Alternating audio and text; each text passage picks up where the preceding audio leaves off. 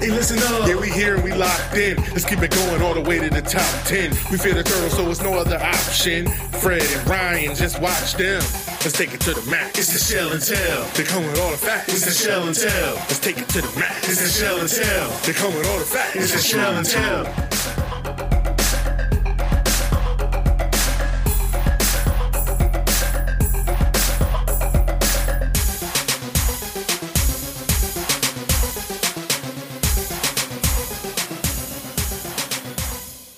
What's up, Terp fans? Fred and Ryan back for another episode of the Shell and Tell podcast. It's Thursday, April 1st. April Fool's Day, Ryan. Yeah, it's April Fool's Day. We got big announcements here. People are going to think we're lying, but they'll realize this is for real. This is a big time partnership we're about to announce. Yeah, some big changes with the show, some things we're super excited about. We've grown by one.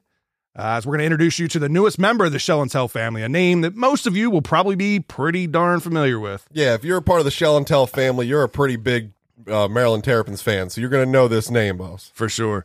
So we're going to take a look at the end of the basketball season. What went right? What went wrong? Uh, we'll look at some potential roster changes. Who may stay? Who may go? Speaking of that, the whole Mark Turgeon situation. Does he stay? Does he go? Uh, with the football squad, spring football is underway. So we're going to take a look at a possible spring game with fans, maybe. Yeah, we're pretty excited about the spring game with fans. We we, you know, we didn't take for granted we're going to get to see that. So when we were down there picking up our cardboard cutouts, we also played a little fake paparazzi and walked past that that practice that happened to be there. Yeah, that's right.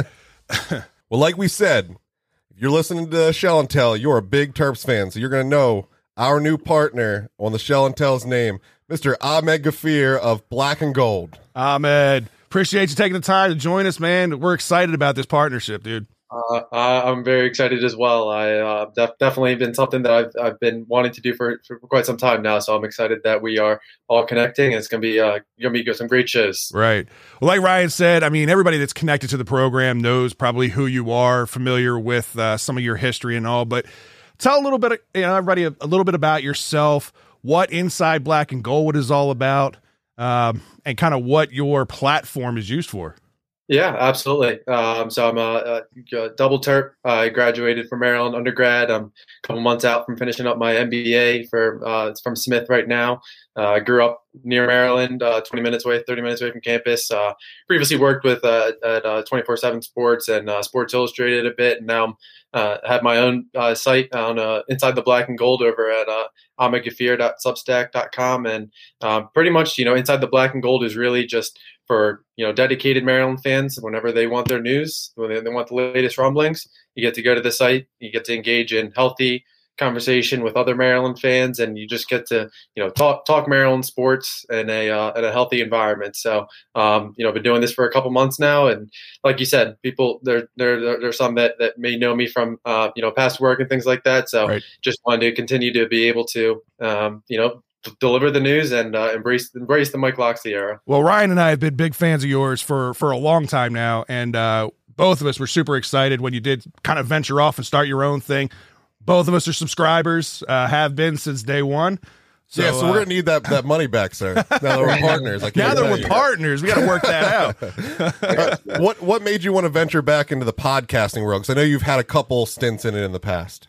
Yeah, you know, I I had done it in the past. I think the biggest, the hardest thing just for me is that uh, you know, uh, just just really getting the you know the, the the consistent discussion, I guess, with the podcast, and I always like you know um, just delivering the different types of content and things like that. And podcasts, you know, it's a great way for for fans to be able to get the news in a different, more engaged kind of atmosphere, and you get to bring in guests and whatnot. And I think Shell and Tell, you guys have been doing a great job of just delivering really good quality shows, and uh, I feel that you know the the three of us can deliver some some really uh, captivating shows with great intel, great discussion, and you know pod, pod podcasts are, are definitely something that uh, the way to go, and, and you guys you know make make it possible. Oh well, thank thank you for saying that. I mean, you Appreciate bring and fill in a lot of the holes that we have. So we we've you know been putting out a pretty decent product. I think we got the quality From a control fan's perspective. from the fans' perspective. But what we've always said, and we've always been honest, we're neither one of us are Maryland students. You know, Right. I've, been, I've been going to Maryland since I was 11 years old, but I'm I didn't get to go to school there. I'm a registered nurse. There's nursing schools in Baltimore City. I didn't feel like going to to Baltimore City to try to be a Terp. I wanted to be on College Park if I was going to do it. So um, you bring that student side, and then you know we we tried to dabble in the interconnection world, especially got a little shot in the arm when we went on traveling that we got some more inside connections. But obviously, somebody that's been doing it as long as you have, and and it's like your main gig right now is way Yeah. more connected than we could imagine being for a long time. Yeah, yeah. Uh, I mean, um, you know, I, I it was really something that I built. Uh, I didn't I didn't play uh, football in high school. I, you know, this was really something that I kind of woke up one day and I said, you know what, I think I think I can offer a good perspective. And really, one thing led to another. Uh, when I really got first into the recruiting and started to build those sources, um, you know, it never felt like work. So you just continued to.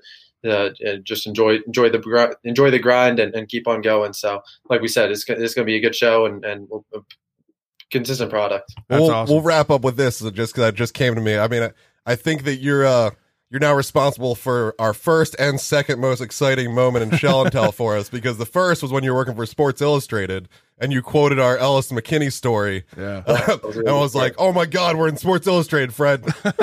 we made it. I was that was a good interview. I remember I watched because I remember you guys did the interview and then you guys connected uh, reconnected with Ellis and he did a little little blurb. I remember watching that. I watched it actually multiple times. So uh, that was a, that was a really good uh, piece with you guys. So Appreciate it, man. More happy to, to push that out. Appreciate it. Well, the fans don't want to hear about us just getting chummy all day. What they want to hear is about basketball and football. So where are we starting, Fred? Yeah, man. Let's let's jump right into the nuts and bolts of this thing. So obviously the the men's hoop squad didn't end how we I guess we had hoped, right? You know, they finished up the season with one win in both the Big Ten tournament and the NCAA tournament. But let's be fair, right? They ran into a red hot Alabama team that was shooting the lights out of the gym. I'm pretty sure they would have beat anybody that night. Uh, I mean, what is your overtake on this men's hoop squad as a whole this year? Do you feel like they lived up to expectations? Do you feel like they overperformed? What's your kind of take on this team as a whole? Yeah, I mean, you know, for me, I kind of when when kind of going into the season, you know, you walk, you looked at the roster and you definitely had questions about, you know, who could be that guy that be be the go-to guy. Um, how how do you retool the offense? Uh, I remember watching the Clemson game, and uh, that was really concerning. Right. Um, to me, I think it was. I think this team. You know, I, I personally agree that Coach Sturgeon, uh, when he said this team maximizes its potential, that's that's Agreed. really my belief. I personally, it was a true joy watching the team's development, see how they were able to retool, revamp, figure it out essentially, um, and really just that met midway through the conference play and you know pulling off the Wisconsin win, uh, pulling off the Illinois win. Obviously, you know the letdowns against Penn State, and Northwestern were certainly deflating, but uh, in my opinion, um, this this was a team that I really had questions if they were going to make the NCAA tournament. Then they got themselves squarely on the right side of the bubble. Um, you know, I, I- I, I think this team was, you know, this this was their ceiling, and I agree with you guys that Alabama night. I don't know if there was a team in the country that was going to stop. I mean, that was No, they- some of the, I mean, some of the threes. You know, obviously some were not contested, um, Right. but some of the, some of them, I mean, they're they're pulling up in transition, three four feet beyond the three point line, pulling up, and you know those are some that you just have to accept. But when you're shooting fifty percent and you're doing that, um, you know that that was you know the, Yeah. the better team won. Fifty Uh, percent from three on thirty-three attempts and Right. hundred percent from the free throw line. Yeah. What you- what are you gonna do? Like They they, would have beat Gonzaga that It- night. it's not like they shot five for 10. I mean, they shot 33 attempts in this game and still shoot, you know, 50%. That's unheard of. and they and then they fell back to earth the next week. They didn't do anything like Yeah. that. That was just a, a hot night for that team.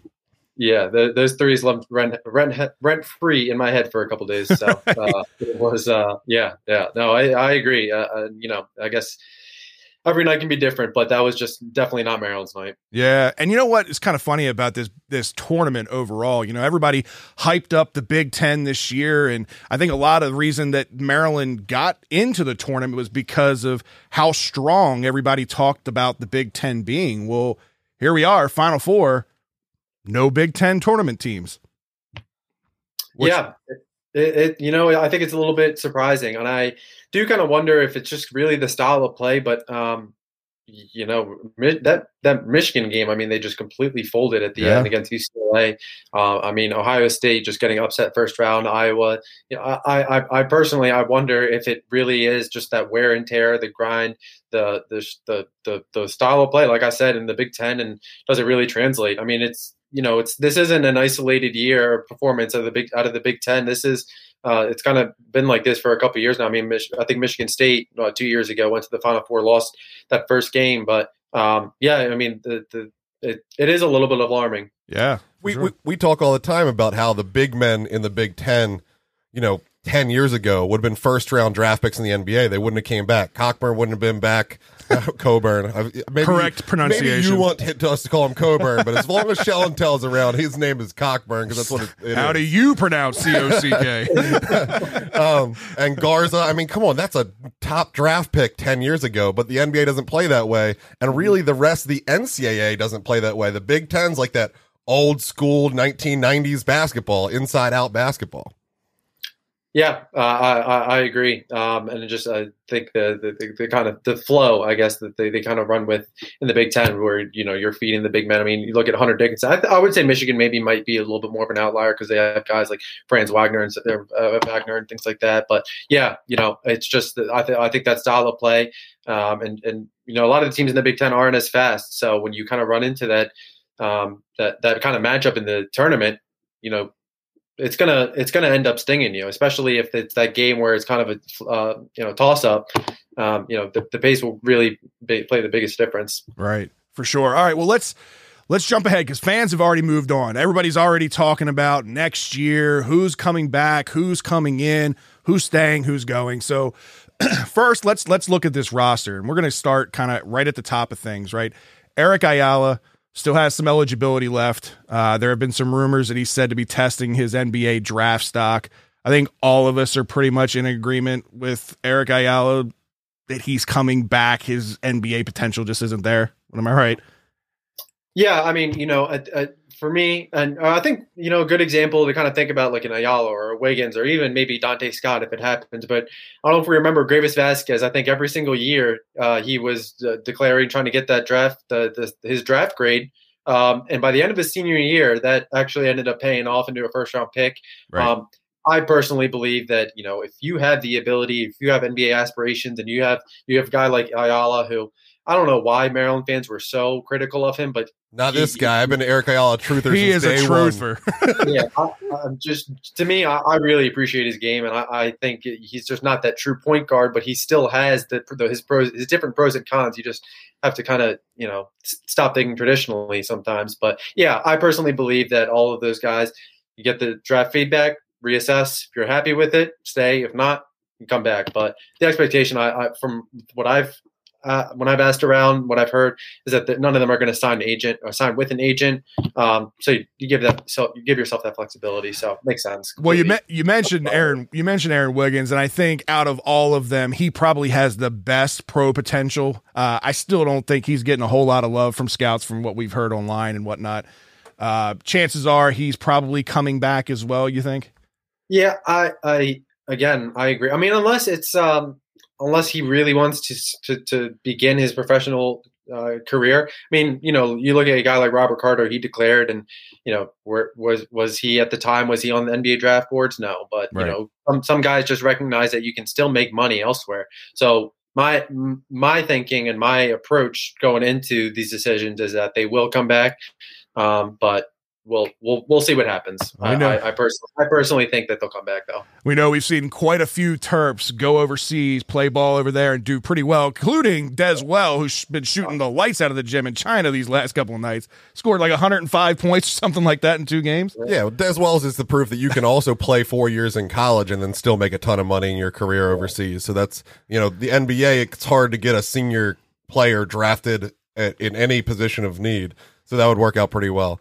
The Yeah. one that I'm interested in most is Darryl Morsell, who obviously is, you know, a little injured right now. He's got, I guess, a torn labrum in that shoulder. We saw him popping it in and out on Yeah. TV all year long. Tough as Yeah. nails, that kid. So he's basically said that he's gonna have the surgery, wait a couple weeks, and then make his decision. Where are we leaning on that one? Because that's the most, the biggest question in my head. Yeah, I think it's it's got like like you guys said, it's kind of kind of still up in the air right now. I personally um, just I tried asking around a little bit as I was you know kind of dug into the basketball side. I'm not sure if I do see him coming back, but it doesn't sound like there's really been anything that's 100% set in stone. So um, you know, kind of see how it, see how it shakes out in the next couple of weeks. But uh, if I'm not mistaken, I think if he does come back, it, it will not count toward his scholarship for next year. Um, so we we'll we'll see what happens. Well, that's good to know, and that means there's a, less of a timetable on that as well because he wouldn't affect the recruiting on the open scholarships. I I tend to think that the injury could negatively affect his pro possibilities anywhere, like you know even overseas because they they haven't seen him play after the surgery, so maybe that gives us a little bit more edge coming back. But he very well could. I mean, he's the defensive player of the year in the Big Ten. That's going to get him signed somewhere for some money. Yeah, I I, I kind of think that um, you know with Morsell, and I think when I when I kind of think about Morsell and how he's evolved from freshman year to senior year, I think the first thing I remember from freshman year is how many times he would go down in a fast break and still draw an offensive foul. When you kind of look at senior year, you, you definitely see that he grew with his maturity and decision making, and his mid range got really consistent, really yep. dependable by senior year, especially in conference play. I mean, that was uh, in my mind, that was something that was uh, did not go unnoticed. But I think with Morsell, you definitely know what kind of player you're getting. You're getting that guy that's just going to be that emotional leader. He's going to give 110 percent on the defensive side. And I think I can't remember where I saw it. I think it was uh, Hear the Turtle, the official uh, podcast. But he said the, the thing that he loves the most about the defense is when he starts hearing the the other team start yelling at each other, start complaining, and he had a big old grin on his face. And you know, again, it's just he just owns that defensive mantra, and uh, yeah, I, I, love it. So I think personally, yeah, I, I agree. You know, he, he, definitely can come back, and that you know that concern. What does he look like? Is he the same? Yeah, I could see that, but yeah. um, I also think that he's someone where you kind of know what kind of play you're getting with him. Yeah, I, I, just feel so bad for a local kid like that. He he stayed home, represented his city, did everything he could, ended up being yep. the focal point of the team at the right time as a senior, and yet no fans in the stands to show the appreciation. Like yeah, I, I, hope miss, he understands how much everyone appreciates and miss him. out on a chance on their most successful year the year prior. You know, not having the tournament. Yeah. So you'd hate to see it. Like you said, way. you've heard negative comments from fans about Eric Ayala. You've heard the negative fans from com- uh, from fans about Aaron Wiggins. I really haven't heard anything negative on Darryl Morsell. Even what is there an, negative to say? Yeah, because even if he has an off night scoring you know three to five points, he's still shut down somebody for you. He still exactly. played his butt off. And he, the only time that we didn't see that was when he wasn't assigned to an individual player. That's yeah. You know. Yeah, yeah, so, no, and, and I think I think a lot of people still remember that Minnesota buzzer beater from last season. Right. Yep. Exactly. All right, so let's switch over to some of the more unknown guys, some of the guys that maybe didn't see the floor as much this year. Uh, as we did here today, Chol Marial, uh, the South Sudan disappointment, uh, officially announced he has entered the transfer portal. Uh, where do you see this kid ending up? It, it, just seemed to me like the Big Ten was just too fast for him. He didn't pick up on the game, and uh, you know I wish him nothing but the best. It just didn't work out here in Maryland. Yeah, that's that that's kind of what it is, and I think it was just it just didn't it didn't all kind of come together, and I think it was kind of just an agreement on on all ends. So um, I don't know of, of a specific school, but right. you know go down a level and try to just again for someone like him uh, you, are just able to get out there you're able to just play and and and get that experience that's really the biggest thing for him. So um, i don't know if i really see it at the power five level. I think he, he really and i also will say that you know him some especially someone like him losing this whole offseason that we did kind of going into the season that's really, really i mean we we forget that the, that there was weeks where maryland was not even practicing. Right. They couldn't practice they couldn't all meet and you're doing everything virtually and at the end of the day you, you see something it, especially in sport you ha- you just have to do you have to play it out a little bit more. So um, you know again try and transfer down a level and i think he'll get a chance to make a bigger impact there um, somewhere where he's able to get more playing time. So uh, I think all all Maryland fans kind of recognize the the why as to what what's going into this. So uh, yeah, like you guys, best of luck. His yeah. his hype outlived it, and and it wasn't really fair to him anyway. By the time he got here, he was a three star recruit, but people just held on to like the fact that he was a five star as his sophomore year before the injuries, and if we get him healthy with the injuries, he's gonna be just right back to a five star. No, he missed all those years of development, even though we got his legs healthy that you know that went away. He didn't Yeah. get to play his junior and senior year full seasons, and now he missed an off season due to COVID. This guy's ran into more obstacles than anybody out there. So I, it, really was like a slow. You just didn't have enough experience. Yeah, yeah, and I, I think that's uh, that's kind of like the, the the drawback on the star system. It just sometimes you don't always get that kind of context as to why someone dropped, and you know they only see five star number one player in the country when he was a sophomore and dropped and things like that. So, um, you know, so it is it, it is what it is. At the end of the day, he's uh, at a seven two. Uh, I feel like if you had a seven seven two center in high school and he was at twenty twenty one.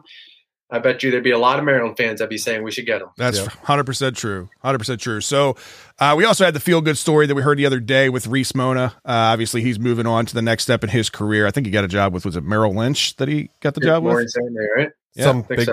big time financial Yeah. company. Yeah, that's pretty awesome. Good for him. Um, and then I guess the one wild card out there that you could still potentially see come back as a depth piece. You know, he contributed a little bit here and there. Galin Smith. Have you heard anything about him? Is he potentially going to come back with this extra year of eligibility? I don't. I don't believe that there's uh, much of an expectation that he'll be back. Okay.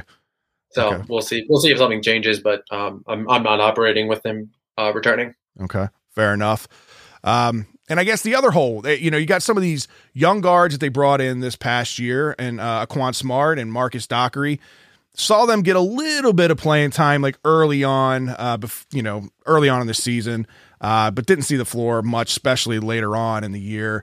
What's the feeling around campus with them? I mean, are, are they happy? Are they, you know, do they see the bigger picture? Are they in for the long haul? Or do you think these guys may end up transferring out?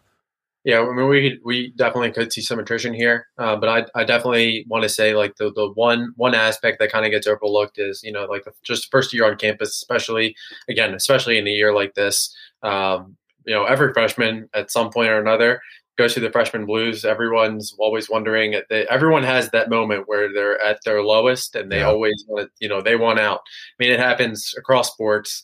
Uh, no matter how locked in a guy was at one point, or if it was last minute. I mean, We saw it with that- Lance LeGendre in the football squad. Yep. Yep. I mean, it, it, it happened. I can give you countless stories about trainers that moved out of the area to go down and stay with another kid. I mean, so that, you know, so that stuff happens. So, um, but I, I, I- I do think that there's this, there's a possibility that we see some, uh, some, some attrition there. on both potentially. Uh, we'll see. We'll Okay. see. Maybe, maybe just one. Maybe Okay. just one. So we'll see. All right. Well, we got the incoming class. Let's look forward to that. So James Graham third, not really incoming. He kind of was sort of there. It was the Played a earlier couple minutes. Yeah. Just kind of got in with the training staff. Like it's uh, he, he took advantage of the fact that his basketball team was not playing in high school. So why not find somewhere to play basketball? So he came came on in. Again, doesn't cost me your eligibility. Hopefully he's a big timer and it doesn't matter anyway. But uh, what do you see with James James Graham's uh, possibility for next year? Yeah, I mean, I, I, I really think that I, I didn't really understand when fans were like, I want to see more James Graham. Why didn't James Graham play? And I'm like, there's eight minutes up in the second half. This kid's 17 and he's been on campus for two months. You, you think you're just going to throw him in against Luka Garza? And We're just going to run the table 7 0 run Maryland? No, no. right. Uh, but I really like him. I think he's got a good good shooting stroke, um, and I think that you kind of see see a little. I mean, we obviously we only got a chance to see a little bit, but you know, again, the move really made sense. Uh, like you guys said, it, it was a perfect opportunity, perfect storm for him to get on campus, get in the strength stuff. Coach Sturgeon was pretty transparent throughout the, the season. I can't remember what specific points, but you know, he had mentioned that you know James Graham was getting two workouts a day, whether it was one with shooting, one on the court, or one in the weight room, things like that. So um, that those extra six months, uh, yeah, six months or so, uh, where he's on campus, where he's getting getting acclimated already. Now he's six months ahead of where the freshman will be next year, and next summer, obviously, the freshmen will come in and they'll they'll have the full normal off season. So James Graham will be ahead of them, and he'll kind of be in that same class with you know Ike Cornish and Julian Reese, where you know they've already all had that bond. And James Graham says, "Hey, I, I know a little bit. I'll take you guys under my wing, and you know we'll keep going." So I think I definitely see him being more part of a big, more excuse me, bigger part of the rotation next year, uh, where he's able to you know make his impact felt. I don't know if he'll start. We'll see kind of how everything shakes out. Um, so yeah, I, I, again, like you guys said, it, it was just smart for him to to get in, and uh, both sides definitely benefited. for sure. And one of the guys you mentioned quickly that uh, I'm kind of excited about. And I think we all were aware that this team lacked a lot of size this year, right? And and you mentioned Julian Reese, this kid, a local kid out of St. Frances, 6'9, 230 pound, uh, probably play power forward, could play the five if need be. What's the latest you're hearing on him? I mean, is he excited to be part of this program? Is he sticking around? He's not a, a threat to leave. Uh, yeah, no, he'll, uh, um, yeah, no, I, I, think, I think he'll, he'll be, he'll be around still. So, um, I think, think they'll, uh, yeah, I think it'll be a good spot. Good, good. And Ike Cornish, same thing, 6'6, 185 pounds, small forward out of South Carolina. Everything good you're hearing from him as well? Yeah, I, no no concern. I actually got a chance to see uh, uh, Julian Reese what, probably about a month ago or so. At this point, um, you know the length is obvious when he's when he's playing. Just does a really good job of um, you know coming down with boards. I'd say. I think offensively, he still got to work around. Uh, just just with post moves around the rim and things like that. And obviously, I think the first thing when he gets on campus is getting the strength and conditioning, probably multiple workouts a day, and, and just kind of build, build build his body a little bit more.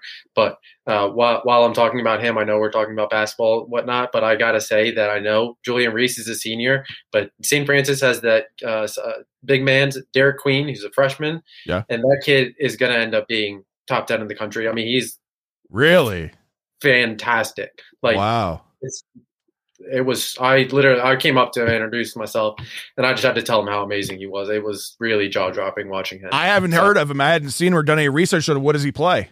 Yeah, he's a, here. Let's pull. He's uh he's, he was I mean he's six eight as a freshman. Holy so cow! Grow, but yeah, I mean the kid has pretty good ball handles. I mean, he was taking it up a couple of times here and there, but uh, yeah, he, he can shoot it around the rim. Uh, obviously, he can dunk it, but yeah, he, he has a pretty good shot. Well, uh, Turgeon, uh, let's was, get on top of this. I don't want another Dickinson saying we didn't recruit somebody. Yeah, right.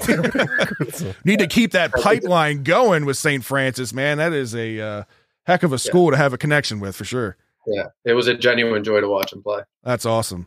That's amazing. So I guess you know we're talking about this is there anybody else in the uh, basketball recruiting world that you want to drop some hints at, or we still got uh, got to pay for that one? Yeah, who's out there in the transfer portal that might be coming this way? Uh, well, so I think I think the biggest thing is uh, we just got to figure out this the situation. We're obviously with our Turgeon. I posted an update uh, uh, earlier today, just kind of about what where where I believed it was leaning, and I gave some transfer portal targets. But um, you know, Chris likes obviously I mentioned uh, Portland guard Ahmed Ali. Uh, give some insight on him, uh, nice. and then we got we got some some big man Georgetown center uh, Qudus Wahab and uh, Florida, oh, excuse me, uh, Pittsburgh center Kareem Coulibaly, um, and then yeah, a couple other guys. You know, ODU guard Malik Curry, Furman forward Noah Gurley. So um, you know, so so we'll see. Obviously, Noah Locke, uh, Chris Lykes, things like that. So we'll so we'll see. I think I think in the next definitely next week or two, there's some guys that want to decide ASAP, and then there are some guys that are telling me that they they kind of want to take their time with the process, see how everything shakes out, see um, just just because there's so many names going into the portal right now, right. they want to see. You know, the, a lot of these guys are in the portal. The older guys want to make sure that they, uh, you know, they're going into a spot where they can play. It's an impact role, so, um, so, so we'll see. But I'll, I'll be on top of it and uh, check out, check out the site. I was gonna say, give them the site one more time so that way people can know where to go. Yeah, you make sure you go to ahmedghafir.substack.com. Perfect. Perfect. All right. So we got to hit on this Mark Turgeon situation, right? Uh, I know we, Ryan and I have been talking about this at ends really for the last month or two. Uh, there were some rumors floating around, I guess, today that Turge is talking to uh, Damon Evans about a potential extension. Is that something that you're hearing? Is there any validity to that? Um, I think uh, I'm not. I don't have specifics as to whether or not they have met or not, but okay. um, I, I think think we're we should see a resolution sooner rather than later. From again, from what I've just from speaking around with people, um, I think there are people that understand that there's some urgency, uh, mm-hmm. that a decision one way or another needs to come ASAP because there are other programs that are moving, and and you know Maryland still has to figure out who, who the head coach is. Um, so I think um, I, I, don't I don't see the Turgeon situation dragging on very long. Um, maybe the next couple days. in my mind, I'm thinking maybe Monday, maybe Tuesday, but okay, you know, we'll, we'll, we'll see what happens. Well, so we did end up losing out on the potential uh, commitment from a point guard in North Carolina and Bobby Pettiford. Do you think the uncertainty with Turgeon's situation affected in any kind of way, or he was going to Kansas regardless? I mean, um, obviously a lot of people know me on like the football side, so like I've been asking around like from basketball. Obviously, this, last year since I've been on my own, just you know, building basketball side of things, and you know, these last couple weeks when I was asking people, you know, guardians or prospects themselves, just kind of you know where their head at, what head was at with Maryland. Um, yeah, I mean, everyone was really saying we're we don't really know what uh, what's going on with Turgeon. We don't know if he's going to stay. We we don't know if he's going to go. Um, some people told me that you know Mar- Maryland. Um, is attractive. They just got to figure out if Turgeon's going to be here or not. So Right. yeah, I mean, there's no doubt in my mind. Uh, I I can't say explicitly that is why, but I can say that um, that is been a concern that I've heard repeatedly. Um, just you know, we, we you know who wants to commit Yeah. to a school that you don't know if in, even in two weeks, three weeks, if, if that's going to be the head coach. So. Um, yeah, Yeah, they- that sorted. they got to wrap this up eventually, man. I mean, if, if I don't understand what you what the the holdup is. I get that we don't have the money to fire him. That's where I, I think that's that's what it is. You want to fire him, you don't have the money to fire him. Well, then that's the reality. We're not printing money at the University of Maryland right now. So find a way to extend this guy without without him losing any money, and then take the the guaranteed money later away so that you could eliminate. And I get that Turgeon's not just going to sign his death warrant, but if you put enough spread out money and lower it, you know, year by year, how much it's going to hurt us, I don't see how this couldn't get done. So I, I, I don't know. Obviously, Yeah. I'm not anybody, but there's got to be some way to make this work for both. yeah.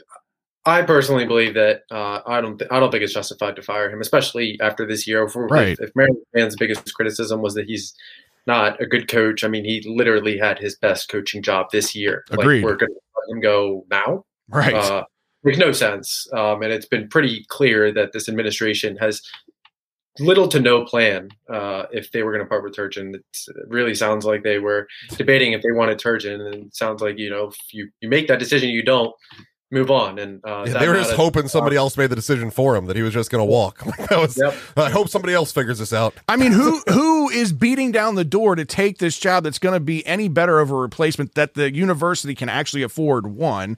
Uh, I mean, I know you have some internal options in Bino. A lot of people have been talking about him. That might be the most seamless transition if, God forbid, something did happen with Turgeon. Uh, but to your point, man, I just think that this was probably his single best year as a coach. Um, even through X's and O's, I think he improved because that's always been like the big thing with criticism with him is has been his X's and O's. I think he got better with that this year. Uh, I just don't think now's the time. Yeah, I mean, I, I I was awfully upset after that Penn State game. I think it was the one lapse he had this year. I did not see good things there, but I've been a Turge supporter for the most part.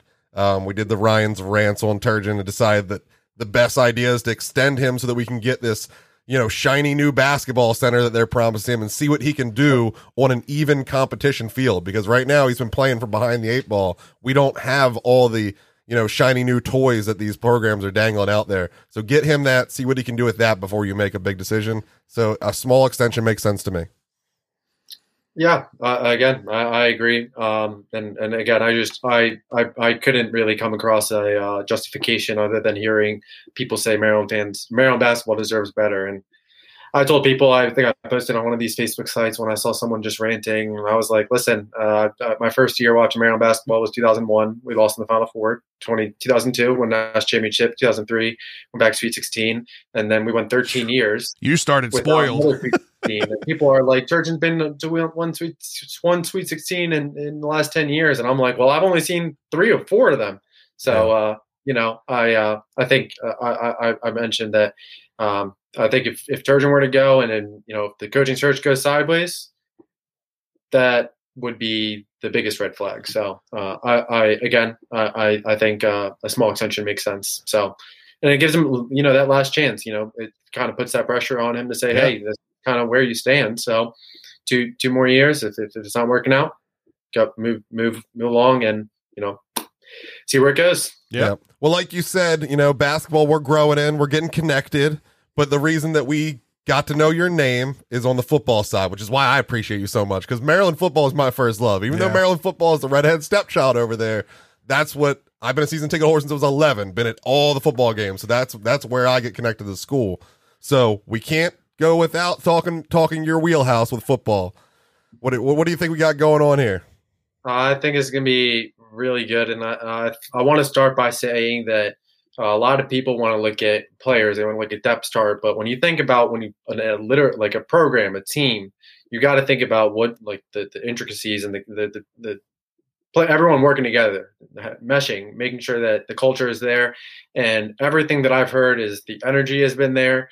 The guys are really enthusiastic to get out there. And I think there's obviously that there's inherent appreciation for being out there, for having spring ball, and just seeing um, seeing practices, seeing games taken away last fall, I think really added to that. But um, you know, I, I, again with the freshmen coming in, I've heard really good things about their work ethic. They're working really hard to get the playbook down, and they're working with each other to make sure they get the playbook down. Um, you know, I know that you know, got a little bit more inexperience at linebacker, but uh, there's a lot of optimism on what Ruben Hippolyte and Fa'Najae Gotay bring. But um, you know, spring ball isn't really focused on you know who's standing out and depth chart and two deep, all that stuff. It's really right now they're all about you know play installation and concept. And i think locksley said you know we, we're not working about we're not with the wide receivers we're not saying hey you're an x receiver you're a y you're a z. They're saying in this concept in this play you are the x you're the y you're the z. Um, so when he kind of gave gave that example it kind of I remember that that one clip of uh, well, I believe it was Jerry Jeudy and Henry Ruggs when they were at Alabama. Yeah, they ran on the field and they played rock paper scissors to see what route they were going to run. That was, that was, literally what went through my head when Locksley was saying, "You're you're not an X, you're not a Y," trying to do concepts and whatnot. But um, yeah, again, the the energy is there they're doing a good job, and and um, you know, I'm hearing really good things on the offensive side of the ball. That's awesome. I did want to get a little bit of your take on Locksley. You know, obviously over the last two years, we've seen the the transition from the Durkin guys transferring out or graduating out and that kind of thing, and now we're seeing Lox's program really come into effect. I mean, what is your, I guess, synopsis of Locksley so far? The job that he's done, uh, the recruiting that he's done. Are you happy with the first couple of years of his progress? Uh, yeah. Um, I I think that the biggest thing for Locksley was he had to establish that culture and he had to like um, really show how he wanted to uh, portray Maryland football. You know, especially coming in fresh off of uh, the Jordan McNair um, saga and having teammates. You know, there were a lot of teammates that you know stuck around, stuck through. Um, there were some players that um, you know they you know they wanted fresh fresh change and they they seen so many coaches. So i think last fall i definitely think that you know kind of going into fall camp going into the season different parts of the season you know there was some just some hiccups. And of course that you know stuff like that kind of happens throughout the country. But um, i would say that i think this off season was big. I would say that uh, really big and it's made it's helped with the culture and help Locksley form the culture, the identity of the program that he wants. And I think that's the biggest thing. Um, so I, I I'm happy with it. I think that um, yeah, I, I I'm I'm happy, and I think that what Locksley really needs to do now is just uh, you know build build up the, the the team right now and make sure that he's establishing some more consistency on the coaching staff side. I think the fact that he's worked with Coach Enos before, the fact that he and Coach Brian Stewart um, have coexisted before, they know how to work with each other. I think that last year the them not all of them knowing and working with each other um, or knowing how to work with each other super super well right um, i think that definitely played a role so i i think that the, just the familiarity um, on both sides of the ball. I think I think that's going to make a big difference. Um, so I, I am optimistic. That's awesome. I am very optimistic, and I am happy with what Locksley's been putting together. That's great. I mean, Ryan and I went up uh, this past weekend to pick up our uh, cardboard cutouts for the studio. Finally got those signed by Lox, both of them, which is awesome. Uh, when we were up there, we kind of took a tour over to the practice field just to see if they were out there. And you speak of energy. Now we weren't there very long. We walked by the you know the practice fields for maybe like what five minutes or so. Yeah, we weren't being super creepy. It's no. just we have to drive an hour to pick up a piece of cardboard. I'm at least take a walk on campus to feel like I did something. So yeah. we walked by and they happened to be playing. I was like, I was like, I was like, "Hey, Fred, don't ever question me whether we should go for a walk again. This is pretty sweet. We're like media at practice now, right?" Uh, the guys seem to be pretty well, pretty excited. You know, we saw mostly the the, the special teams players up close because they were on the field. We were walking by and just got to see them. You know, running. It happened to be the first day they were in pads. So that's kind of a cool day to walk by spring ball. Yeah, I mean it was it was exciting. Like I said, everybody there seemed to have a good energy about it. Now, granted, it's probably the first practice, right? So I mean, they're, everybody's hyped to get out there. Everybody wants to hit and so get warmed up again. Exactly. Uh, there's a lot of construction we noticed going on around campus. New dorms going up right by the stadium yeah. and all kinds of crap. It's it's crazy. I, I always, whenever I go to College Park, I lived in Knox Park my senior year. Uh, the the house is like right off campus, like kind of um, like if you're driving up corners or uh, going up to Cornerstone, you go like just cross the street and you walk up down that way, like it's Chipotle on your left. Mhm. So I used to live in a Knox box for that. In my senior year, that was the last year they had them. And ever since then, I always drive by and look at the spot. And now that we got some big ass high riser where they charge twelve hundred dollars a month for rent, and I'm like, that, my Knox box was four fifty a month. Right. It's, uh, it, it's College Park is like unrecognizable at this point. They, there's always constant construction, but I did. I enjoyed the poeticness of we're there collecting the remnants of what was a 2020 Yeah. garbage season with cardboard people in the stands, and it being the very first day of pads of the 2021 season.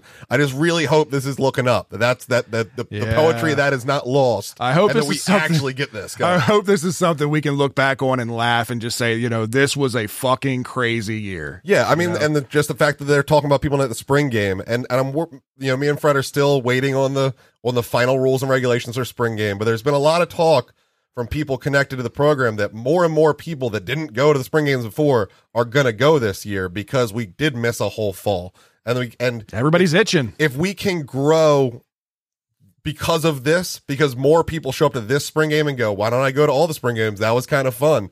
Like that would be an amazing step forward for this program to have something that like I mean the Ohio State, the Alabama spring games, those are all day affairs with 50,000 people. It's like opening day for It's- them. Yeah, so why why can't we grow to s- a, a simulation of that? Even if that means 15 to 20,000 fans.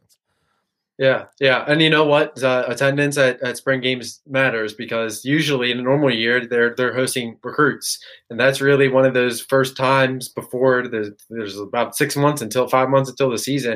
It's really the, one of the first times they're able to really see fan experience. So, uh, yeah, I'll, I'll, I'll be honest. The the fact that Maryland did not have many fans in the years past did uh, negatively impact Maryland's chances with recruits. So, if you're hearing this and you care about Mike Locksley and you care about football recruiting, get your ass to the game. A hundred percent. So speaking of that, obviously the, the university did release some uh, some restrictions with certain programs. Uh, I know the lacrosse teams got some restrictions on tailgating and whatnot. Yeah. I mean, have you heard anything about the football program? Are there going to be any restrictions to the spring game, or they have not talked about it yet? There will it sounds like there will be restrictions but really sounds like they are moving forward with the plan that fans will be there uh, for the spring game. So uh where we're so it's i'm, I'm not specific to like this new um um, restrictions and whatnot, but uh, yeah. So, so we'll see. It sounds sounds like it's all being finalized. We got a couple. I think April twenty fourth. So, it's still about three weeks or so. Well, depending on what the restrictions are, I, I would imagine the whole lower bowl will be open for social distancing. So, you, if if allowed, I will be in section seven. My boss We- man Fred here. we, Yeah, so even if we got to sit six feet apart, we will be there. If allowed, come on down and visit. I'm sure. vaccinated. My man over here is vaccinated. We can talk six feet away with masks on. I don't care. So we're, we're- just be there. Like you said, if you're hearing it from recruits that Yeah. that spring game attendance did negatively affect their feeling on the program, well, why don't we fix that? You guys, you guys can't sit at home and whine about what who we did and didn't get if you're not helping out. So get down to the spring game. Yeah. Hundred percent agree with you. So let, you you had brought up a good point. You were talking about uh, you know at the spring game they always pick captains, and you were kind of interested as to who might be the captains for this year's spring game. Yeah, so I mean, spring games are done different ways in different places. So because we only have one scholarship quarterback and then another one with like six minutes of playing time that looked pretty good. Looked all right. Do you think they're going to go with the captains of the two quarterbacks, or do you think you're going to see more of an offense versus defense, weird point scoring where an interception's worth so much, all that craziness that they do? Ruben for the win. some- yeah, yeah, I pick I pick Ruben or or Steele. Steele is a hell of a player Yeah. too. Yeah, I mean they, they definitely they could do uh, more of like that, like you said, like that simulation where they have like the two two teams and whatnot. But um, yeah, I guess actually I'll, I kind of want to take a stab at who I think captains would be for the 2021 team. Now you said that, Yeah, for sure. yeah, yeah. So I mean, I, I see a guy like like Nick Cross, Fa'Najae Gotay, obviously Taulia, um, Taulia's would be the guy. I think even regardless, even if Maryland had more than one scholarship quarterback, I think I don't think I've heard anything negative about him, about his work ethic, about him as a player, as a as a teammate. Uh, it sounds like he really checks off all the boxes. But um, yeah, I think the format will definitely be. I don't know the what the specific format will, but it's going to be a more competitive scrimmage, and um, where where they're the ones are going against ones, twos are going against two, and they'll rotate, they'll fix, they'll they'll switch it around, things like that. Um, again, spring spring fat spring practice is all about you know play installation, all that stuff. So um, you know, I don't know how much the ones will play. I don't know how much dudes will play. Locksley's been open about guys like Durell Nchami. He they've been out. Um, um, uh, Malik um, Malik Jackson, excuse me. Uh, he he's not he's someone that's not out there right now. Um, so so um, so we'll see. Again, I think the competition is going to be sky high uh, but it will be exciting. I know that. Well, I want to get your opinion. So Ryan and I went to the spring game a couple years ago, and we got our first glimpse and exposure to Dontay Demus, and he jumped off the map at the spring game. And I said right away when I saw this kid, I said he's going to be good. He's going to be a real good physical, size, speed. I mean, he had it all, right? So you said NFL player. Yeah, yeah, I did. Um, so there's been a lot that's that's that's changed in the last two years with this team as a whole, both on the offensive side and the defensive side. Defensive side showed a lot, especially in the secondary. Big improvements last year. Uh, you got a young, really good linebacker core coming in on the defense. Uh, and then on the offensive side of the ball, not just Dontay Demus, but you got a, a, a, an amazing group of wide receivers. You got some unproven talent at running back. We all know what Taulia showed in the you know in his play last year. If you had to pick one position group to be most excited to go to spring the spring game and see? What position group are you most excited for?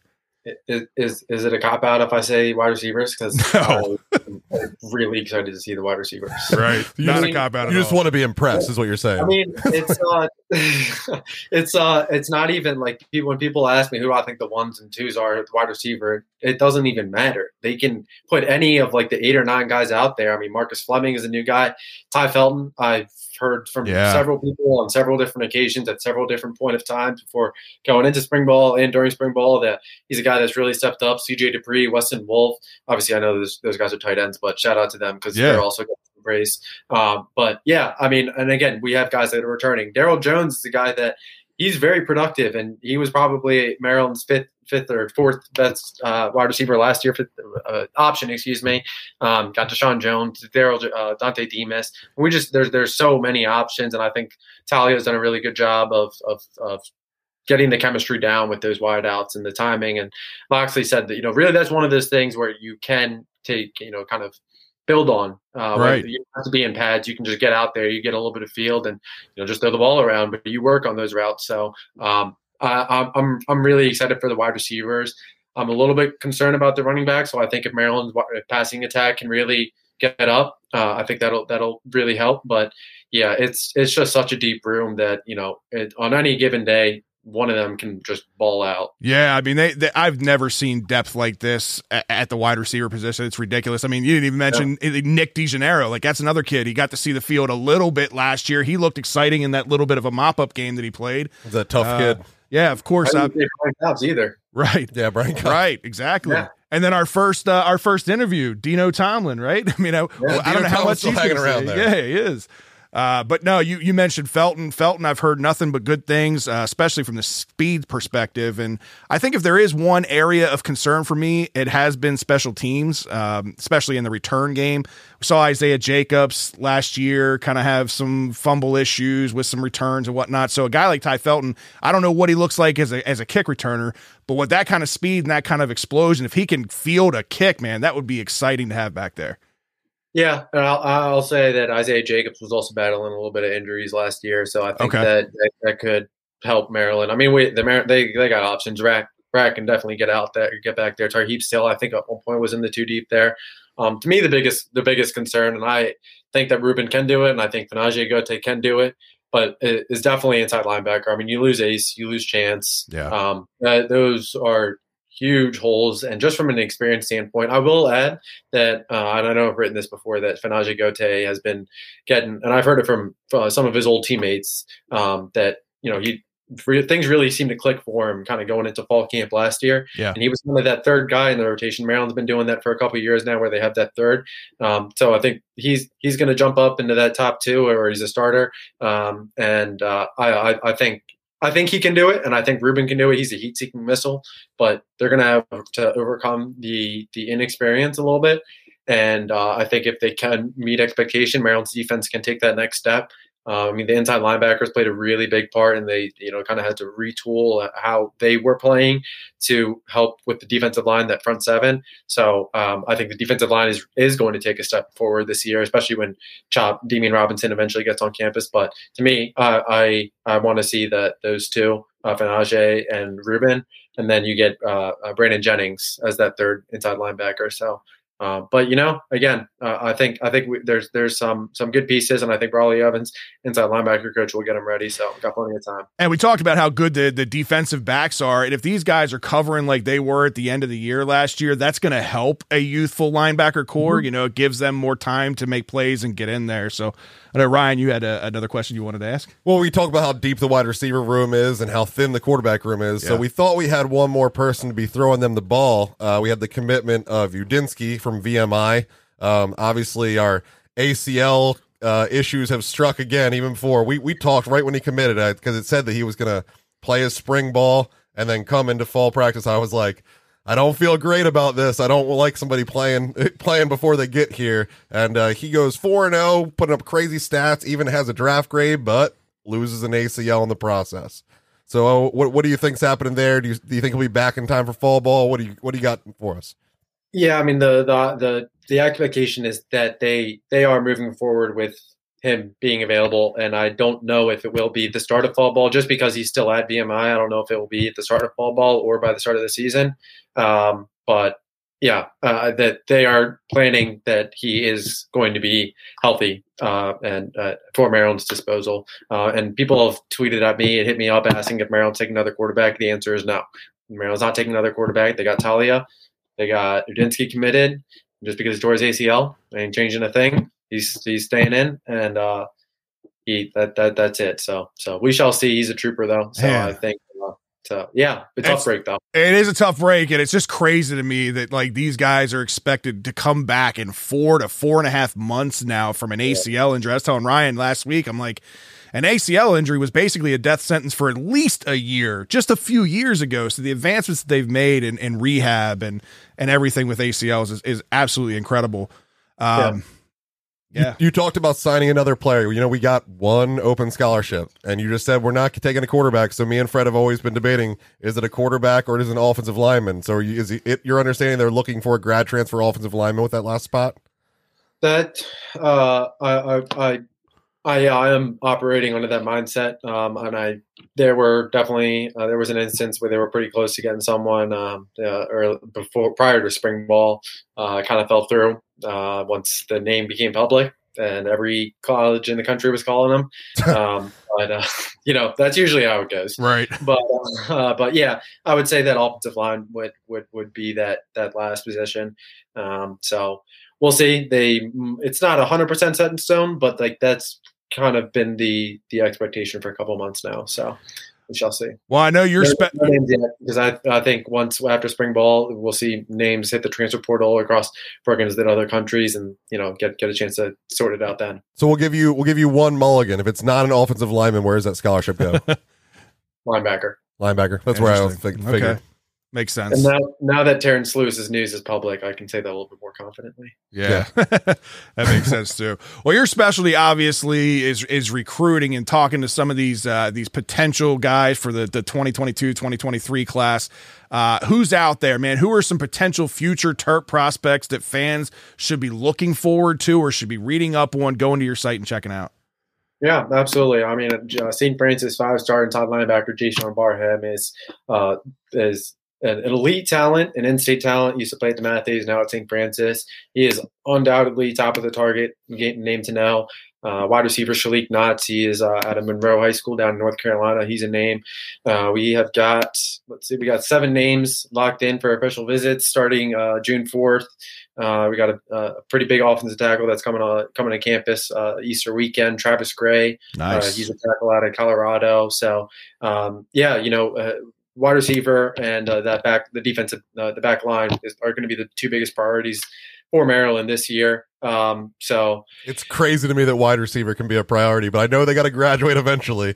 yeah, exactly. I mean, you just you just have so many guys that are seniors and juniors. So at this point, you're you're kind of in that spot where you you're you got to replenish that talent. Um, but yeah, definitely. Um, and like I said, Aiden Galsby, I, I, reported that he locked in his official visit for uh, for June 18th. He's been someone that consistently mentioned uh, for a couple months now. Uh, he's coming up June 18th, like I said.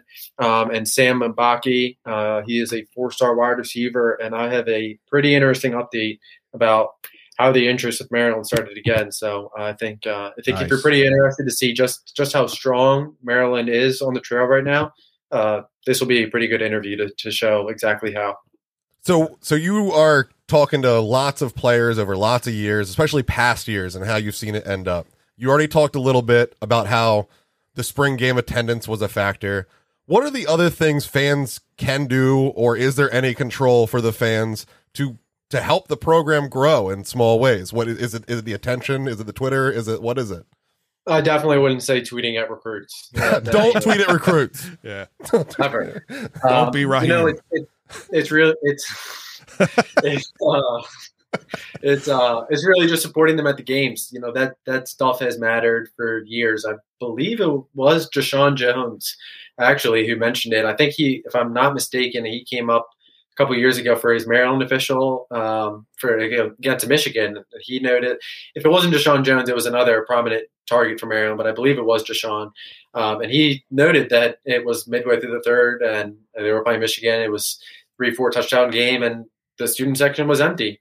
You know, they only have 48 hours on campus, and when you see that for three of them, that yeah. that, that kind of resonates. You know. Um, yeah. Yeah, Maryland needs to do something to fix that, man. I've been here for there for so long, and it's gotten worse and worse over years, and it's not always football game related. I I know there's ways that they can manipulate this. I know they have. I know they've offered the scholarships in the fourth quarter, but Terp points has always been a thing because basketball is is God. They earn Terp points by showing up. So why can't they figure out a way to give you Terp points for showing up at before kickoff? And then some in the first quarter, some in the second quarter, and then huge numbers in the third and fourth quarter. Keep these people there. Like just use a tiered system, Maryland. It's not hard. Have them check in and check out. yeah, I I agree. Um, I think there's a, there could be some tactics that Maryland uses, but just kind of from my four years and you know just kind of hearing from some students that are there it's just it's gonna gonna have to kind of take a, like a culture shift for students to realize that going to these games or could be fun if all of them go if they all decide hey let's tailgate and then go to the game instead of tailgate in our backyards and then go sleep. It makes no sense. Right I'm looking at all you, Greek life. yeah, yeah, thank you. it's so stupid. Why would you wake up at 6 a.m. for a noon game and then be asleep at 11:45? You're telling me that if you got you and 50 of your friends, you all got drunk, and you went to a game that you that is literally free, right? That you wouldn't have fun there. Yeah, we no, got- so I think that's the biggest thing. I think I think uh, if if and I don't think we see that as much on basketball, but I will say I was a student and I had trouble there were some of those weekday games where it was finals week, and I I didn't miss it. I didn't want to study, so I would I would go to the games, and I would have uh, difficulty finding people uh, because it wasn't those big games. Sad. Um, and I went I went to Maryland when, when it was the, the four years where we didn't make the tournament. I was there for Gary's last year, and then the first three years under Turge. So um, you definitely I think I think it's just just going to take some time with a cultural shift, but uh, I think a lot of the energy needs to be spent on um, just tell, getting getting through to to the Maryland students. Um, and uh, yeah, and then also, you know, it's my generation. I think there's a lot of people that aren't they recent recent Maryland grads are like, you know what, I just got out of school and they don't they don't uh they're not they're not looking to give back right now. So think think that's that's that's where the focus needs to be. Yeah, well, you hear it first, man. Get out there and support your team. You want to see things change. You want to see this program develop and grow. Get out there and show your support. Be there. Be a part of it.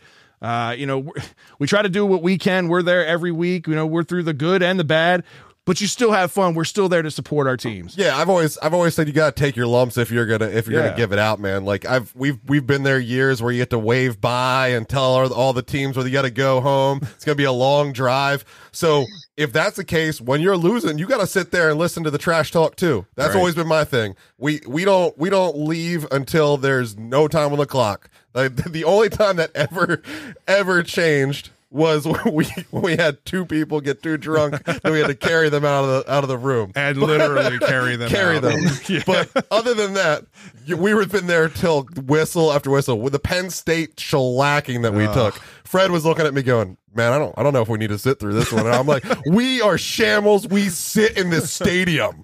We sit in this stadium. Yeah, that yeah, no, that was that was a tough game, but yeah, no, I I, I completely see that. So it's uh, it is tough and it's going to take time, but again, the, the energy needs to, to be focused on Greek life's a really good point, though. I hope they do a really good job focusing in, try and give them incentives, try to explain like you want to be leaders, lead this shift in momentum because this is where the school is going to grow. This is where we're going to get money from. The Big 10 mm-hmm. is a football conference, no matter what you want to say about the basketball teams. So Yeah. please help us grow into that. Yeah, yeah, and I know Maryland's kind of adjusted where they, I think they try and whistle pretty much all of their tailgates is close to or in lot one. I think they moved a lot of those Greek life uh, frats behind there, but uh, yeah, again, it just it's got to the, the energy's got to go, and it's eleven forty five or uh, three three o'clock. You just walk towards the stadium instead of uh, instead of Route One. So um, I think I think I think if Locksley continues on this trajectory, though, I think it's going to really help. So we we we shall see. Ahmed, this has been a hell of a lot of fun, man. Can't thank you enough for wanting to do this with us, taking the time to do this with us. Ryan and I are both super excited about where this show is going to go from here and working with you in the future, man. This is a lot of fun. uh, I'm excited as well. I'm, I'm excited that, you know, like like I said at the beginning, you know, we, we get to engage in discussion. We we're all, you know, we, we all just want the, the best for Maryland and, and to push it forward. So we, um, you know, I'm- excited. We put together a great show, and definitely the first of many. Right. Well, you fans out there, uh, hopefully you guys enjoyed this first episode. If you've got any questions uh, for us or for Ahmed, make sure you send us an email at shellandtellpod at gmail.com. You can hit us up on our Facebook, our Twitter. Uh, you can hit us up at, sh- at shellandtellpod. You can follow Ryan at Terps Espert. Follow me at Fred BLBS. Tell all the fans, Ahmed, where they can follow you on Twitter. And again, give that website a plug. You can follow me on Twitter at Ghafir the Turtle, and you can follow Inside the Black and Gold at Inside uh, Black Gold, and you can head to ahmedghafir.substack.com for all your latest Maryland news and rumblings. Ryan, sign us off. All right, guys. Well, it's been one hell of a rough year, but we're starting off on a good foot, foot for spring game. I'm hoping we can get back in that stadium to Section 7 and back on the road, maybe plus one for our Big Ten tour. So until next time, guys, here's to wishing all is well under the shell.